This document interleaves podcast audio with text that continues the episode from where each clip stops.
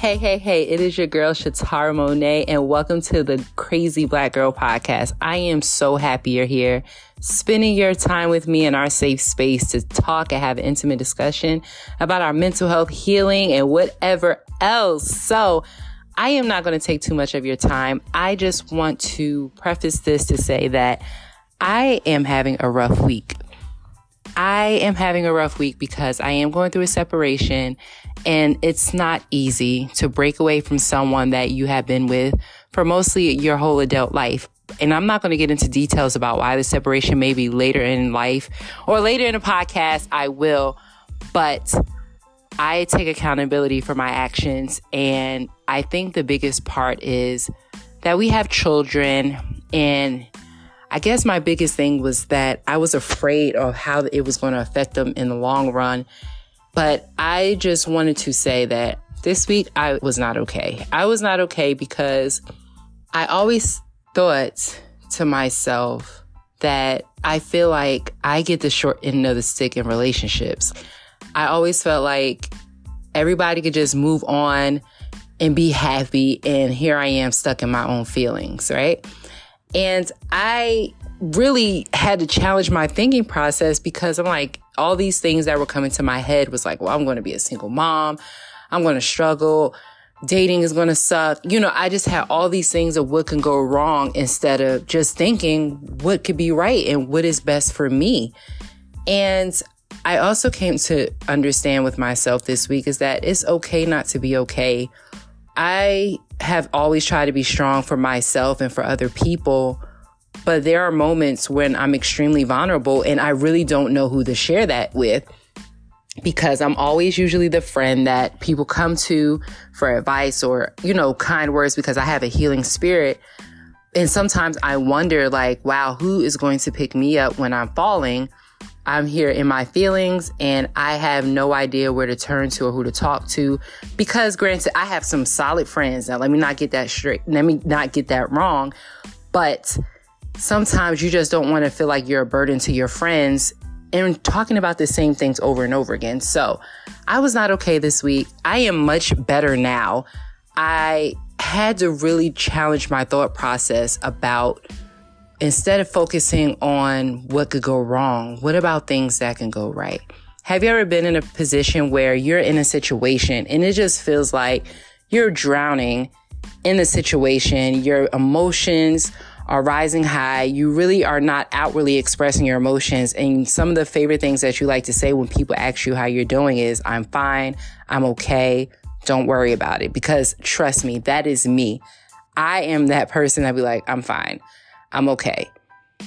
And I'm usually doing a lot of positive self talk, but this week I didn't want to do any positive self talk.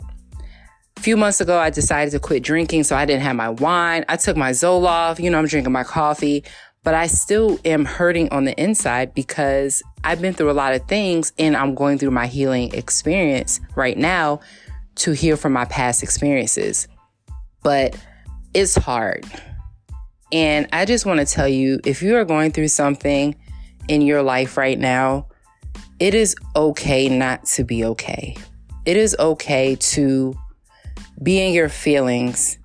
It's okay to feel those emotions because the only way to get through it is to go through it. You grow through what you go through.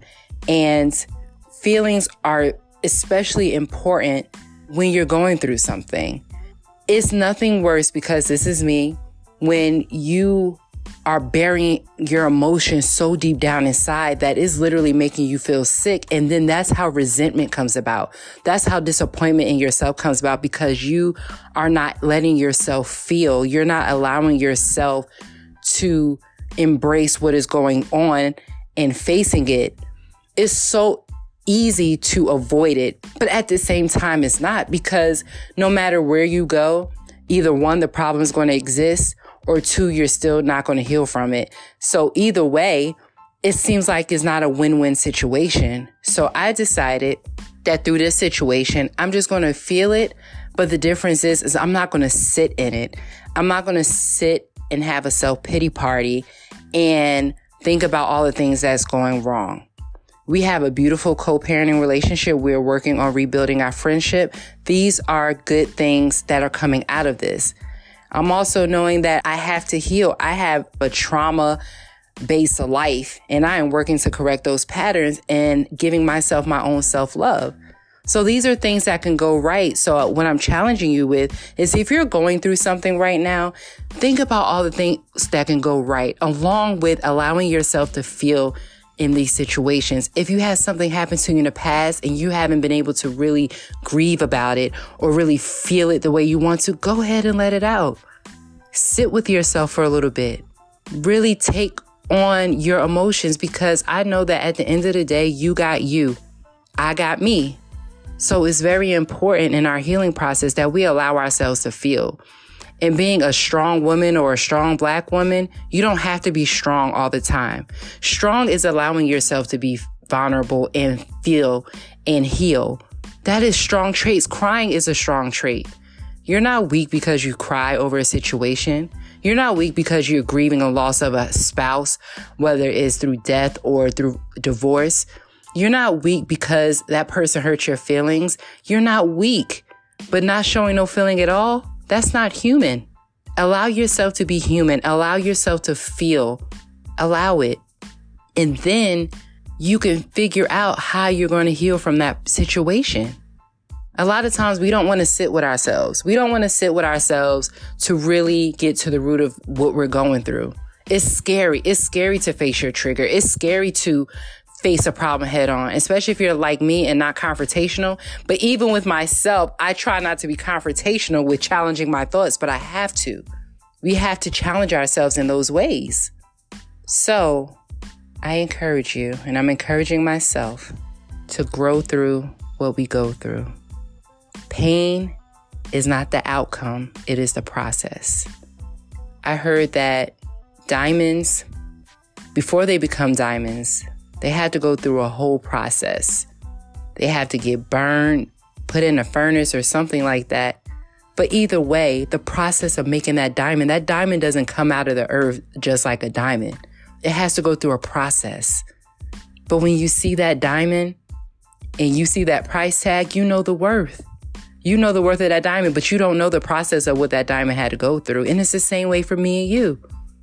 Our worth, our healing, is because of the process of the pain of what we're going through to make us stronger, to make us better, to make us wiser. But the pain is not the outcome. It's just part of the process. And you, my friend, will shine bright like a diamond. I hope this encouraged you today because it encouraged me. I catch you next time on the Crazy Black Girl podcast.